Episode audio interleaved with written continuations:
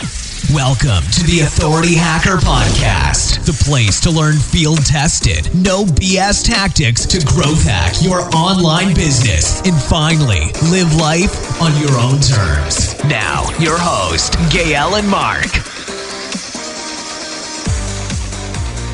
Hey guys, welcome to the Authority Hacker podcast. Thank you for tuning in. I'm Gael, one of the founders of Authority Hacker, and today I'm with Mark. How's it going, Mark? Great, as always. Sounded better than the first take, at least. so, in case you have never listened to this podcast, we make a weekly podcast on real life issues that webmasters have when building websites. We personally build websites for ourselves, but if you are working for other people, it will most likely apply to you as well, especially this week's podcast, because this week we're going to talk about mistakes that you make when working with content writers, outsourced content writers, freelance writers, and how we recommend that you fix them. If you want to find all the show notes for this episode, you can find them on authorityhacker.com slash writer dash mistakes with an S at the end. And well, let's just dive right in. So, Mark, just, what is just before we dive right in? I would like to say why you should listen to us on this one. How many pieces of content and how many writers do you estimate we have worked with over the last nine years, Gael? How many writers? I would say maybe like 150 probably. Or yeah, 160. 150 to 200 writers and probably 7,000 to 9,000 articles total. Well, at some point when we were doing guest posting, there's some months we did like a thousand in a month, right? Yeah, yeah.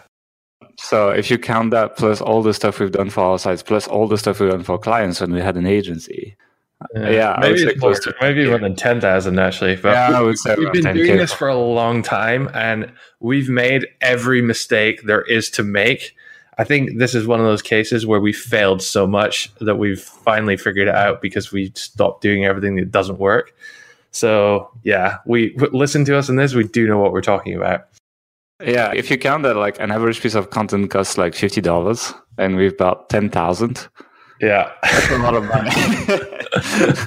that was like if you think education is expensive in the US, try to get the education for this price. Uh, the good news is that content has also made us a lot of money, so it's not exactly that money that didn't pay back for itself. Like we're doing good, but yeah, it's like we've done this a lot, too much. You decide. But anyway, I'll let you go for the first mistake that we've probably made a bunch of times. Okay, so the first mistake, and this is a question I get all the time, and people want to know is how much do you pay your writers? How do you pay them? How do you structure that that payment? And the truth is, there's no perfect answer, no perfect solution to this, but I'm going to give you sort of all the options of what the pros and cons of, of each are the most simple and usually the place people start with is agreeing some kind of fixed price per article. So typically when you're starting a site for the first time or maybe you run an uh, existing site and you're trying to produce X number of articles per week, three articles a week for the blog, however you want to do it, you have an idea of you want to be producing a certain amount of content and therefore you structure the pricing commitment with a freelance writer as a per article basis. So typically, you generally your articles would be I don't know, let's say 800 to 1000 words and then you'd pay them $50 or, or i just made that number up but th- that would be the pricing structure and while that's very simple and, and easy to kind of grasp and there's nothing complex to calculate there i've found that having that sort of inflexibility really prevents you from doing a lot of interesting stuff that you might otherwise want to do, particularly if there's maybe a topic that's a bit longer or requires a bit more research or or something something else. Maybe on the other end you have a lot smaller topics and you want to produce that like shorter articles. It just stops you from having a, a fixed price per article stops you from having any kind of flexibility then.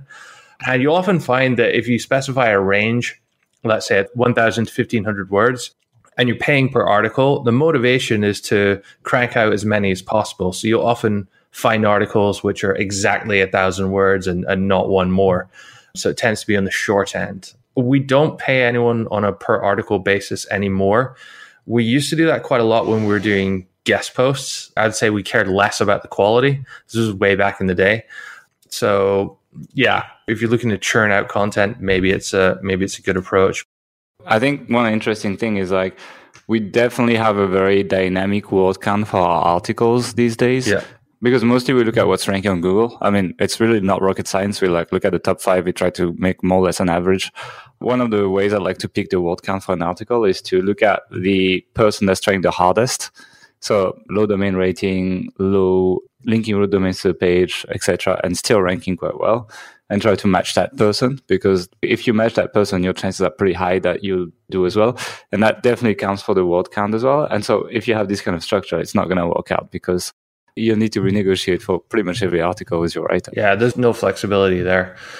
So that uh, naturally leads on to working on a, a per word basis, which does add that flexibility that you get there and it allows you to do a 5000 word article and a 500 word article and, and whatever else.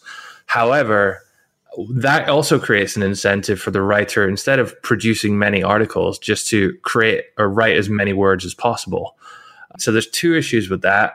You'll often find if you're not careful i've had writers who come back you know i've asked them to write a, a normal article or even specify the word count and they've ended up writing you know 1500 words more than we we needed hmm. which is just like a, a, a, sunk cost essentially it's not the end of the world if, if the quality is good where this is really an issue though is when writers start padding out articles with fluff sentences, fluff words, fluff paragraphs. Even I find a lot of fluff sections, literally yeah. like stuff that is not needed in the article. I, I, mean, the worst for this is introductions and conclusions.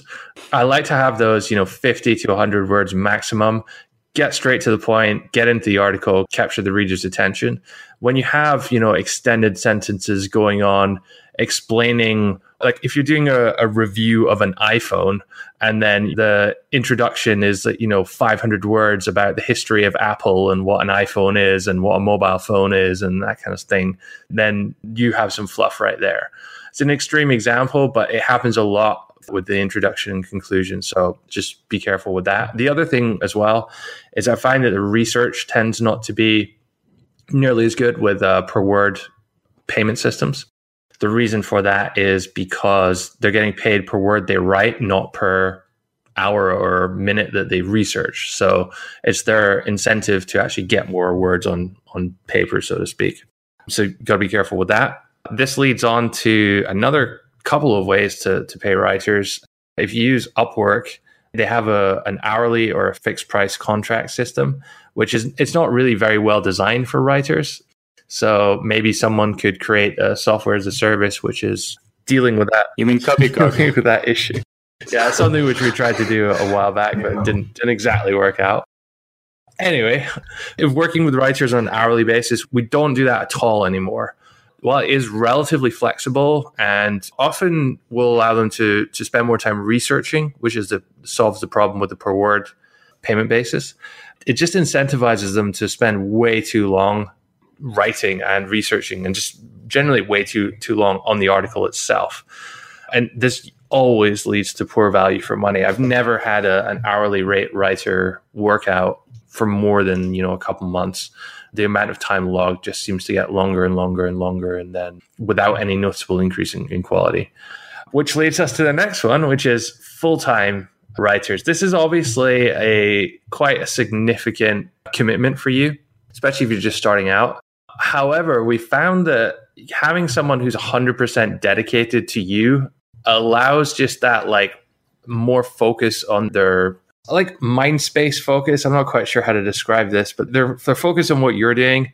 It's usually significantly cheaper than the equivalent per word per article or hourly rate that that same person would be charging. The reason for that is they don't have to spend half their time trying to find work and trying to pitch new clients. They can just work for you and kind of get on with it. So th- there's a bit more or quite a lot more value for money there actually.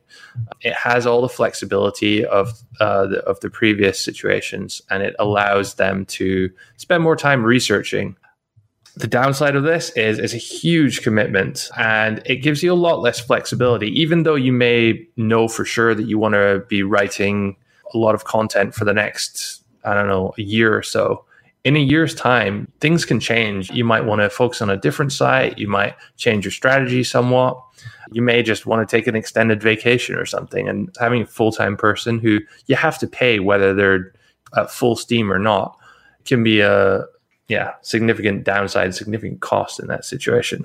How is this different from hourly? Someone full time is basically someone hourly wake, working eight hours a day, no? No, the main difference is it's a lot cheaper because you get the, as I said, that person doesn't have to spend time trying to find other work. So they're focused 100% on you. So every, like all the time they're working, they're making money essentially. So it's also get more yeah. like guaranteed income people feel a lot more comfortable working with a, a salary job. And I find you can build, tend to be able to build a better relationship with someone who, who works full time versus someone who's working for six other clients at the same time.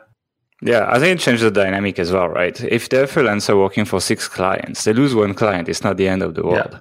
If they're working full time for you and they can't pay the rent because you're not happy, they're like, you know, you're firing them, that's trouble for them. So just because of the added pressure, it also probably pushes people to try harder, you know? Yeah, for sure. So I think I think it's quite good. But the thing is like if you don't have the money to hire someone full time, which way would you recommend people go per for? word basis? Those are the two we do at the moment, full time and per word basis. I would never do on an hourly basis or a per article basis anymore. I find the per article basis you just end up getting like bad quality stuff for some reason and the hourly basis just costs too much money. So the other two yeah, so basically you go per word and you would have a type process to check for fluff. Yeah, so I mean, the, the biggest downside with the per word is, as I said, like lots of fluff, like padding and poor research. So if you have a type process to control for those two things, then it's it's probably the best overall, actually. But it does require, you know, a little bit more work and solid processes and potentially having other team members, you know, editors and whatnot, which I think we'll talk about a little bit later. But yeah, as usual, we're just going to bleed into all the other points and we're going to get to the end of the podcast. We're like, well, we said all this stuff already. Uh, but um, what I did want to say about the per word basis, because this is also a question that comes up a lot, is how much do you pay? And we're on the record, I think, two or three years ago of saying like two to three cents per word.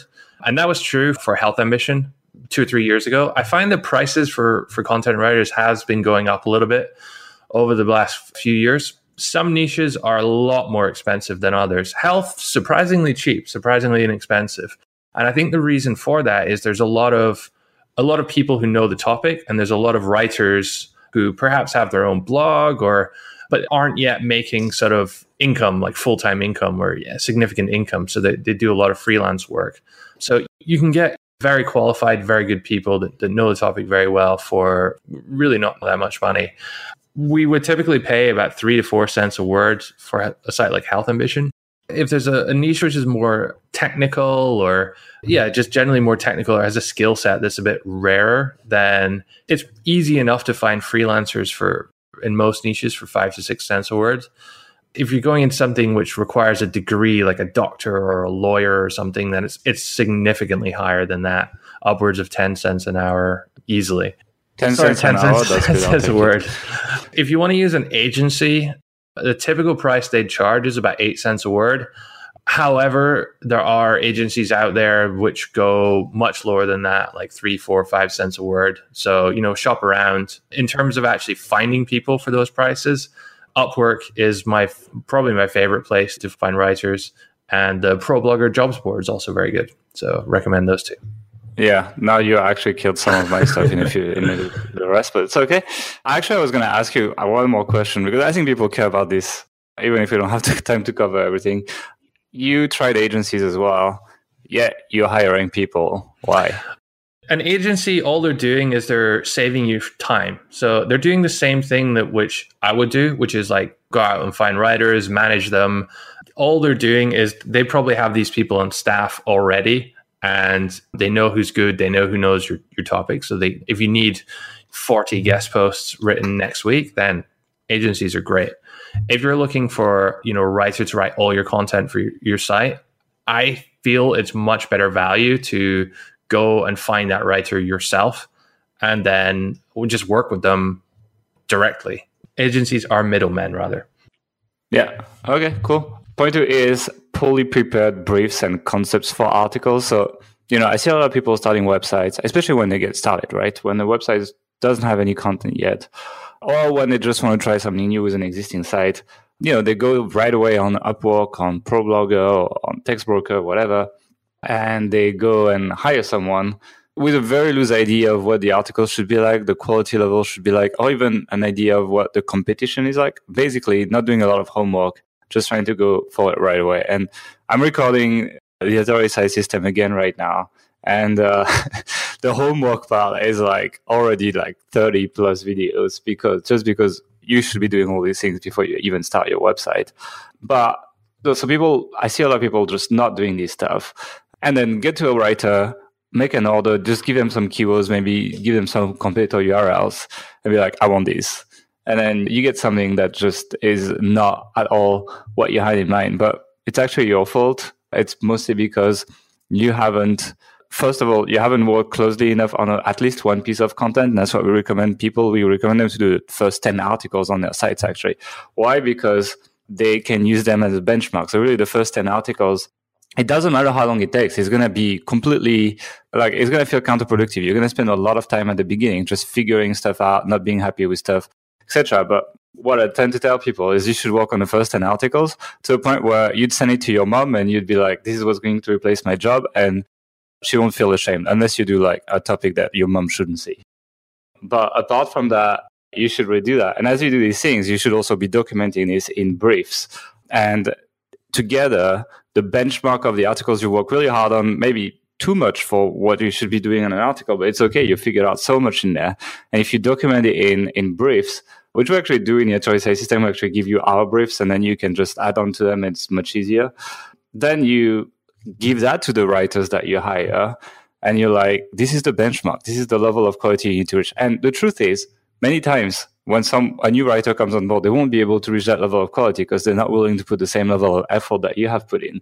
And one of the other benefits of this process is that it allows you to figure out the other types of content creation jobs that you will need. And I'm going to talk a little bit about this in formatting and how to implement formatting with freelance writers. But personally, we work with illustrators, we work with editors. I mean, this podcast is being edited by a third person. I'd literally just talked to because I lost my thought process and they're going to edit that and hopefully you won't hear it. You can figure out designers, etc. And it really allows you to start building a sequential process and the beginning of your editorial process by actually working on these articles at the beginning. So really two things you want is the brief and you want the benchmark articles that you spent a crazy amount of time on when you start a new website or when you start a new concept or when you just reboot your blog. Yeah, the one thing I would say to that is it's never a good idea to be in a situation where you're just giving your writers keywords. Even if you have the best brief in the world, if you're just giving them keywords and then publishing without checking or not having any feedback loops in there or not having any training, which we'll talk about in another point, but content tends to uh, decline in quality over time with that approach. So another point I want to talk about is hiring non-topic experts and expect them to come out with articles that will compete with, you know, the best experts in the niche. I mean, I know how it feels, right? And I'm literally starting the authority site system site right now. And even though I've started a lot of websites, I still get that feeling today. Like when you start a site, you look at the competition, like, well, it's doable to do something better. And you, you start with good intentions of like, hey, I can definitely take over this niche and so on. And then you do what we just talked about in the previous point, and then you get the first piece of pretty dull content back. And you're like, yeah, yeah, it's not matching what you thought was possible. And that's really a problem. It's like when you hire people, it really depends on, on what you want. And some people, they're just happy to play the short game and accept that the content will not be the best in the industry. And that's okay. You can, you can do okay not being the best. I mean, I don't think Health Ambition is the best health site ever created. We do our best. We try to hire people that know what they're talking about, but it is a long process to actually get there, even though you think that you can. And yeah, you need people that know a little bit what they're talking about. So there's really a few solutions here. One, you just accept that your content is not going to be absolutely perfect. You can play the short, middle term game, or you can just accept it and work on this in the long term. Two is learn the topic yourself and prepare the research for the article by on your own. And I actually done that a lot on Authority Hacker. Surprisingly, I haven't written every blog post under my name, but what I've done is I've actually done all the research and created like, I mean, I showed in the Authority, in uh, Authority Hacker Pro, like some of the briefs I used on Authority Hacker. Some of them are like two or three hundred bullet points with every single resource, and pretty much each sentence is pre-written in a bullet point. It just goes faster, and I can send these bullet points to a writer, and they pre-write it for me, and I edit it, and I feel like it's it's my own. But like you can do that. You can learn the topic yourself, hand it to any writer really if you prepare properly and get very high quality, highly competitive content that will stand yeah, in, out in your industry. And just to Sorry. add to that, um, in the new Authority Site System course, which we're building, I actually did exactly that in a niche that I knew almost nothing about. And it's interesting how easy it is to find interesting and different insights about a topic, which from other articles which are already out there, but which can help you to write essentially something that's better than whatever is ranking number one for that topic already if you're prepared to put in a bit of research time.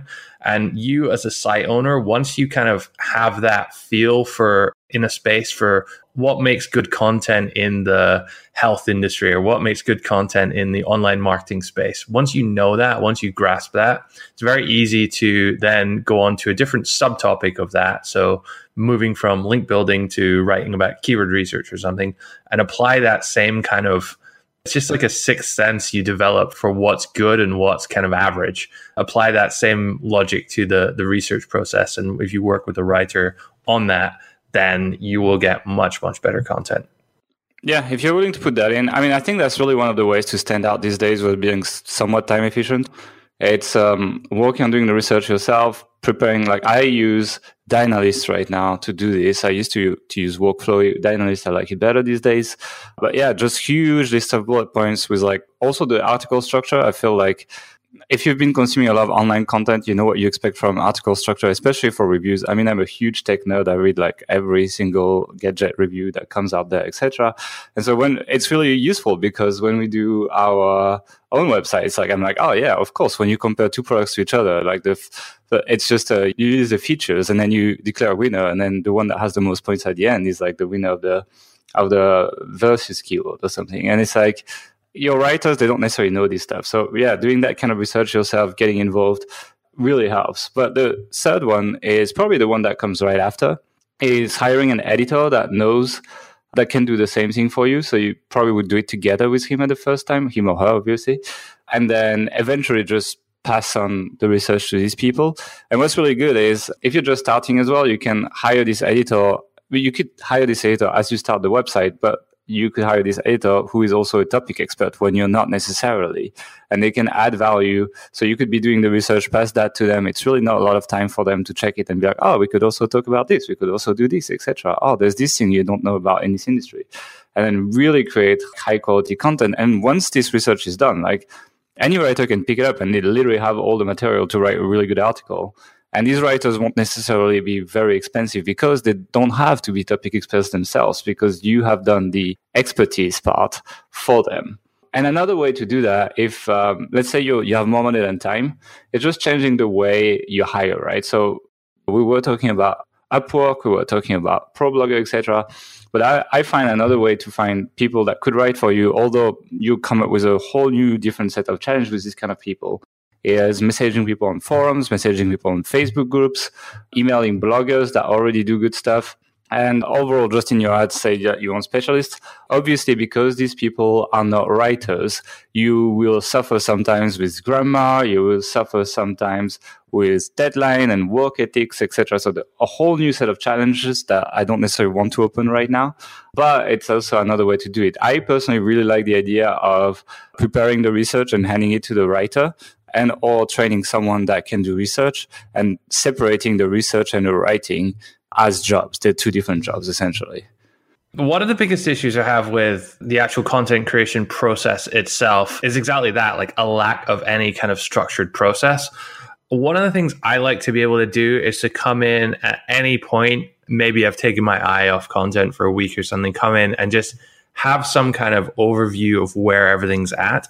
And in the past, especially when working with multiple writers, it can get quite complex quite quickly if you, you know, having emailing one writer and chatting on Skype on another, someone sending you Word documents here and there, another person's putting everything on Google Drive, someone's attached some PDFs to an email. Like it gets very messy very quickly, even if you're just working with, with one writer on one site. But imagine working, you know, with 10 writers on 10 sites. It's very, very challenging. So what you need to do is have some kind of structured editorial process.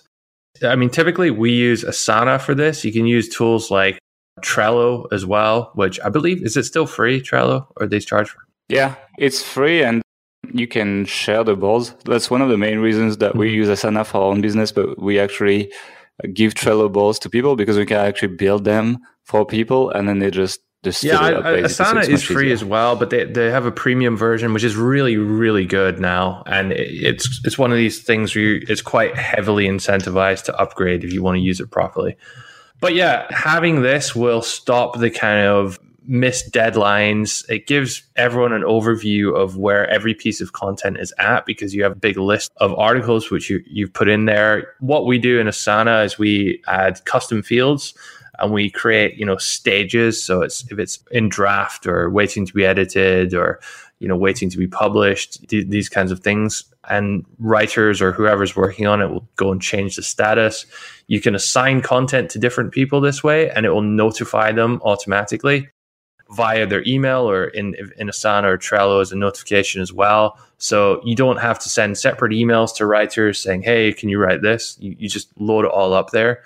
We actually do it in a sort of batch format. So we'll load up, you know, several weeks worth of work so writers can often see what's coming.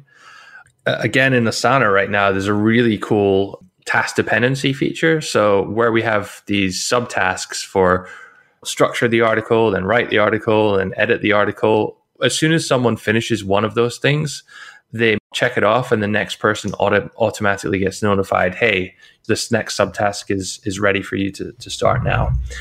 So that, that's really important. We also make sure that all our writers have access to our Google Drive folder, and all the files are stored in there. Nobody's working, you know, on their own desktop environment. So we have everything in one place. Everything's in Google Doc.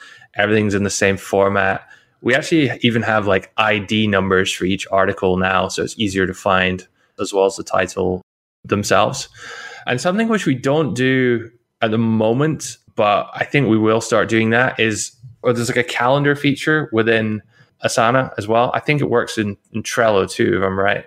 So on a lot of our sites, we're just trying to publish as much content as quickly as possible. On a site like Authority Hacker, though, it's more. I mean, we're not actually publishing any blog content at the moment.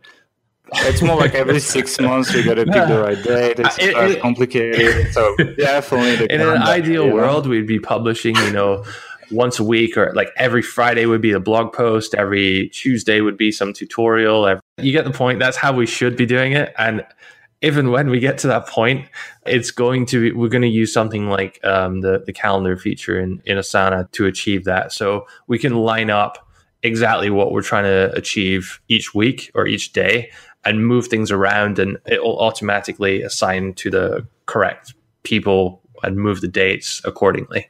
Using this, it's also a great way to keep a sort of threaded conversation about everything on that article. So in the comments in Asana, you can add all discussion or all decisions about that, which makes it much easier versus if you're private messaging someone on Slack or Skype, or you've emailed the editor or the writer and the editor been talking separately, and not everyone is aware of all parts of that conversation, then you can miss out on certain important things or understandings of why certain decisions were made or angles were taken. Instead, if you have all that conversation, all that discussion, all those decisions logged in Asana as a, a threaded conversation tied to the task itself, then it's just awesome because you have all the information there. You can also use this to provide feedback other than commenting or suggesting in a Google Doc. If you're an editor, you can provide general feedback like, hey, I don't like the overall angle we took here in this article. Please rewrite it. Please do this. Please do this. It's very nice as the as the manager in that situation to to understand why people are doing the things they're doing and making decisions the way they are. Uh, and that helps you to give more useful feedback for them, I find as well. What I like is if people dump everything on Asana and Google Drive, they don't need to be online when you need anything. Like, you know, when you work people with people in different time zones, etc., it's so annoying. You're like, ah, I'm missing this this one thing for this article, like because whatever, it, it wasn't shared or something. If people are working directly on Google Drive and they are working there and then they just update on Asana, then it's very easy, especially using the search function, to just find everything they've been doing for this piece of content and usually, if they work directly on Google Drive, there's nothing that's missing, and you don't. It happens that I work on like Saturday or something, and then it's like I need to wait for Monday for people to come back. If there's something missing when we do it via email, it doesn't happen here, so it's kind of nice. Okay, I'm going to talk about the next point, which is no link between formatting and writing. So it's very easy to think of writers as just writers, but websites are really just not text anymore, not just text anymore. And I feel being able to make that transition from kind of like old school walls of text to more magazine like formatting and stuff that requires images and videos and all that kind of stuff, illustrations is what makes better sites in general. But the problem is when you work with freelance writers, they don't even, like many of them, the truth is they haven't even opened your website unaware of the kind of formatting you're going to be applying to their content or what's available to them. And in the end, even though you have plenty of possibilities with, you know, stuff like Elementor, etc. these days, you end up making pretty dull articles with just image text, image text, image text. And it's okay many times. But as we build our websites with fancy formatting and the text is evolving, it would be nice to make it a bit nicer. So actually one of the solutions we've had on Authority Hacker for a while. It definitely needs to be refreshed with a new site coming soon. But we have a formatting elements index page where essentially every single element, such as like quotes from people or like tables or these kind of stuff that we use, is all put on one page, the same way as people who sell WordPress themes do it when you go on the demo site, you know, they show you, they showcase all the elements of all the shortcodes built in the theme. We kind of do that on the page and we actually password protect that page. So users can't access it unless they, they crack the password for some reason. But really, to see our formatting elements, probably not worth it. And then you give that page to writers. So you put it in your brief. You're like, hey, here's all the elements that you should be, you could be using when you're writing. So that makes writers write a little bit differently. So for example, if you have this quote box, then they, maybe they'll be putting a bit more quotes. And then uh, as you have your editors working with them, they can also be pushing for that. So I know, for example, when we had people write for Authority Hacker, they would make a point and I'd be like, well, you know, it'd be nice if we get some kind of real life case study. I know this guy is uh, running this tactic. How about you email him and ask for a quote from him so that we can make the article more actionable and more practical? I was like, well, here's the element, etc. So as the editor, I was pushing back on people to try to use all these things that made the article a lot less dull. And same with videos, same with all of that. I also really like putting diagrams in content these days and putting custom illustrations. I hire my illustrators on Fiverr generally. I get good value and there's quite good ones. And yeah, it's great. And the way I make people, writer, etc., work with writers, and we do that for like two sites right now, is I make them just draw a concept on paper. So if they're explaining some technical stuff, or if they explain, if we're explaining a strategy on Authority Hacker or something like that, I'm like, okay, just draw the logical process on on a piece of paper and take a photo of it with your phone. Then send that photo to an illustrator. And this illustrator is just going to make it look nice and branded. And then you can watermark it, etc. And sometimes these things even get you backlinks. So it's quite nice. So yeah, giving all these tools to your writers and making that index page, teaching them about drawing stuff, sending it to a designer slash illustrator, and so on will make content so much nicer from freelance writers. I was going to make their job a bit more fun and creative as well, which I think a lot of them started for that reason, and then they end up writing 200 best text for wise. But uh, if you can make it a little bit nicer for them as well. Typically, we don't ask our writers to find images, but I know a lot of people do. So if you're doing that, then make sure they have access to all of your resources for that. If you have a stock photo, license or account, then by all means grant them access to that. Just be careful about overuse of stock images because there's this kind of syndrome where yeah. you know people will search for everyone ends up using the same two three hundred or so stock images for their sites and they all look look the same and it looks very stocky after a while so there are some really good sites out there which have more i guess like artsy kind of photos I think unsplash.com is is one we we use a lot right now. Consider that one as an approach as well in terms of giving them giving your writers an, an arsenal of elements or things to work with. Yeah, if you use Unsplash plus Canva and apply some kind of like artsy filters on them, then uh, yeah, you can yeah. you can make these images stand out a little bit more. Yeah, um, so this is a this is a problem which we're still guilty of, and uh, I, I, think most people listening to this would probably have encountered this at some point in their journey, and that's providing a lack of oversight and training to an extent as well on your writers. As internet marketers, there's this. I don't know. It's like a, an instinct we have to create a, a set it and forget it environment or, our attitude with regards to business processes. So this is most evident with people who just hire a writer and give them a list of keywords and say, "Away you go, write me good articles," uh, thinking that a good writer will be able to to produce good articles in that situation without you training them or without you checking ever, anything. And then after they've done their hundredth article, you realize they're all not what you wanted.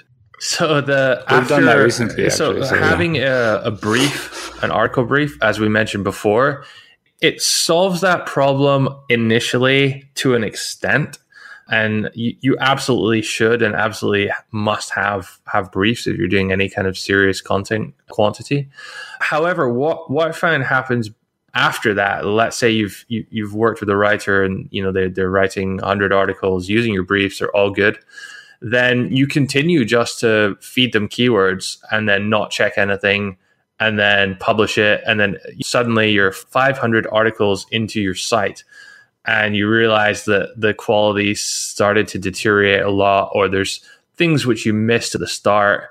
Perhaps the intros were poor, or uh, they're writing too much fluff, or they missed certain key points, and they've gone and made those mistakes for the last 400 or 500 articles which they've, they've they've written and you're like oh this is a disaster which does happen from time to time but if you well, if it happens every 500 articles you, out of 10,000, it's yeah. still a pretty high if percentage. You, so th- this is more psychological change. As a site owner, as someone who is managing a writer or a team of writers, you need to provide constant oversight and constant training for them. So even the best writers in the world need this because writing is such a subjective thing that what you have in mind for your site is not necessarily what a writer has in mind. So you need to make sure you're aligned on those points.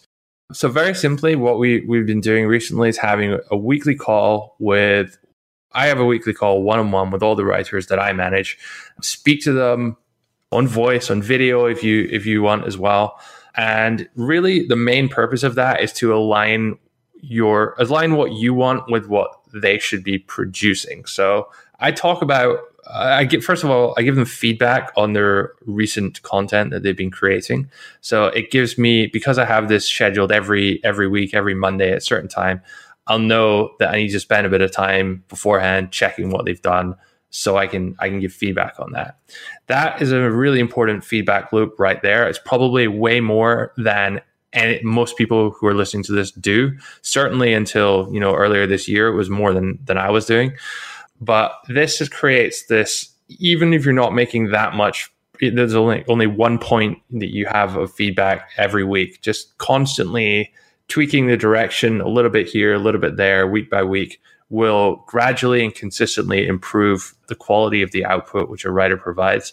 And it's going to make sure that they're constantly aligned with what your vision is for for not just the angle of the content, but like the kind of bar for how good the quality needs to be. Often people will say, Oh, well, I have an editor, so I don't need to do that.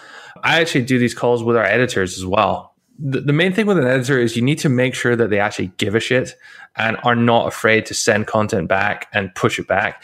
Very often, editors, if you don't manage them properly, will end up just becoming people who check spelling and grammar and don't really analyze the quality of the content.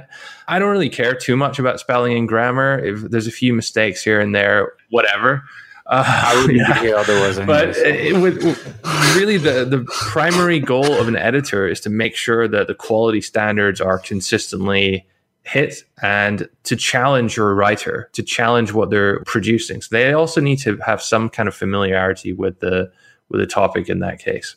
So what I find a, a good sort of approach mentally for for these conversations is to try and help them help both the writer, both the editor to understand what the difference between average or regular content and great content is. So what's the difference between mediocre and what's what's the difference between A plus?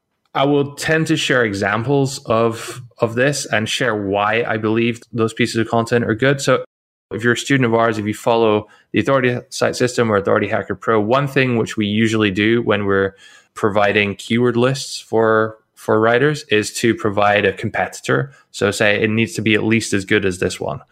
Often a writer, I mean a writer is not going to, especially if you're on an hourly basis or, or something, or sorry, a per article basis, they're not going to spend time reading that entire article every single time in full detail. So often they'll miss some of the nuances about why that article is good and like what are the quality bars that it's really setting. So I find just having a quick five minute discussion about these really helps to kind of solidify what your expectations are and what the level of quality that they should be writing is. And it more often than not will help them to achieve and exceed that.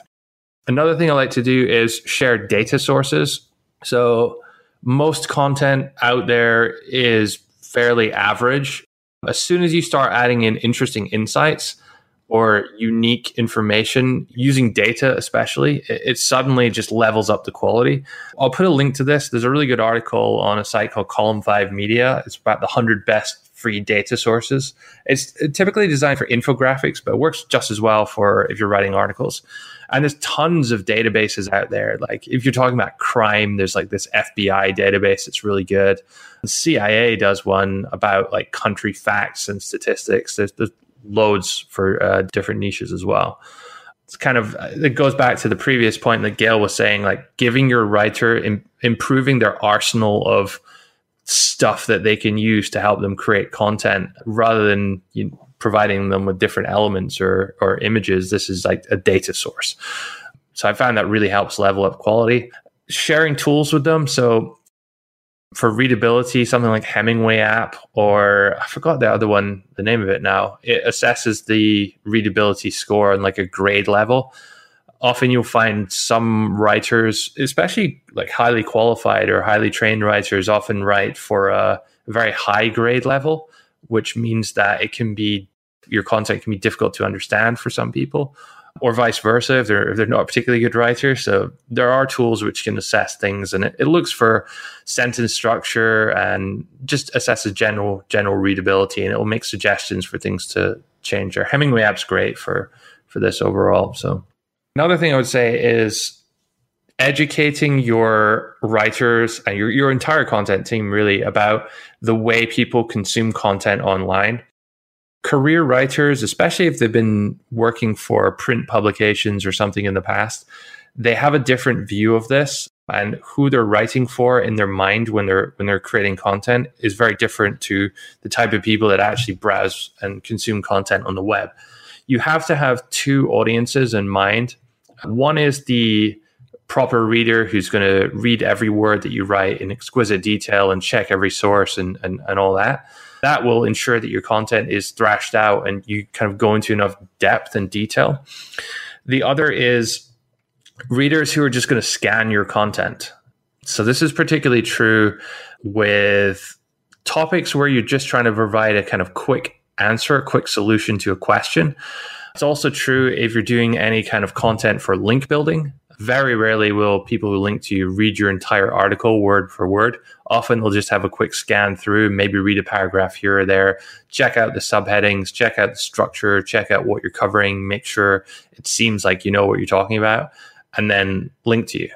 So having those scan readers and those full readers in mind as two different groups will enable your writers to to produce content which suits both audiences in that way which is really important during the writing process. Also, understanding who your audience on your particular site is. So something as simple as are they mostly male? Are they mostly female?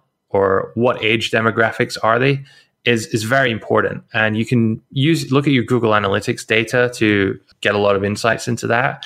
Even something like which web browser are you using? If you're if you have a lot of people using macs that says something about your audience. If you have a lot of people using inter if you have a lot what of people who are using, using internet Mac? explorer then maybe your audience is less tech savvy for example. So those are things to consider as well you can also do things like survey your audience and, and whatnot to, to provide insights. I would recommend that you put this kind of data and information on your content briefs so that new writers and all writers are constantly re- being reminded of of who the audience is really. For the audience stuff as well, if you put the Facebook ads pixel on your site, you get a lot of information from Audience Insight, which is a tool from Facebook. So that's another way to get a lot of information, and like, it tells you like which other pages they like, etc. Like what type of content they consume the most. It's quite useful. Yeah, that's really good actually. I'm gonna gonna make a note of that. Okay, the last thing actually, which is along a similar vein, is that the uh, having some kind of objective, site objective, site philosophy, and mission statement is really important. So if you're trying to be the best resource to help people make healthy decisions about their diet, then you know say that if you want to teach people the 80 20 of how to make money online, then say that. Whatever the, your actual goal is, and usually it revolves around teaching people something, helping people solve a problem, live their life better, this kind of thing, then put that into your content brief and make sure your writer is writing all of their articles with that mission statement, with that idea in in mind. And it, it really helps like I don't do much writing anymore, but I've I've written quite a bit in the past, and I always find it easier to write when I have a mental picture in my head of like who I'm writing for and why and like what I need to help them with or what the what I'm trying to solve for them. So just having this philosophy part in there, I find is really really helpful overall. So it's a long point we've made there, but in, in general, you need to take more, spend more time and pay more attention to your entire content team in terms of checking up on them, training them. And by doing this, by forcing yourself to do this regularly, the, you will ensure that you not only hit the content quality standards which you need, but you also maintain them over over time, which is typically, or at least for us in the past, it has been quite difficult. So. Yep, and I think we're gonna wrap it up now. I can't believe we talked that long about just like five points. But hey, here we are. So thanks for listening. If you enjoy this podcast, don't hesitate to subscribe to it on iTunes or on SoundCloud. At Guest App is the two places where you can find us. Google Podcast as well. There's a new app uh, for Android users. That's really good. If you want to find all the show notes, all the URLs we talked about in this episode, you can find them on authorityhacker.com slash writer dash mistakes and you can also leave a comment on there. So if you've made some mistakes with uh, with dealing with writers in the past that you want to share with us or share with others, leave a comment on there. We we reply to them all. Okay, well then, thanks for listening, and we'll see you next week for another episode. Bye. For listening to the Authority Hacker Podcast. If you enjoyed this show, don't forget to rate us on iTunes and send us a screenshot on authorityhacker.com slash bonus to claim your free premium Authority Hacker training.